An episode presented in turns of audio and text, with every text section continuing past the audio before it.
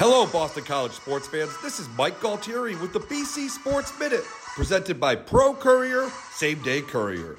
BC lost to Duke at home on Friday night by a score of 38 to 31. It was 24 7 Duke at one point in the second quarter before the Eagles came flying back.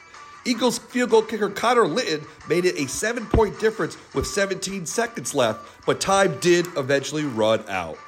Eagles QB Emmett Morehead started for injured Phil Jurkovec and played well, throwing for four TDs and no interceptions.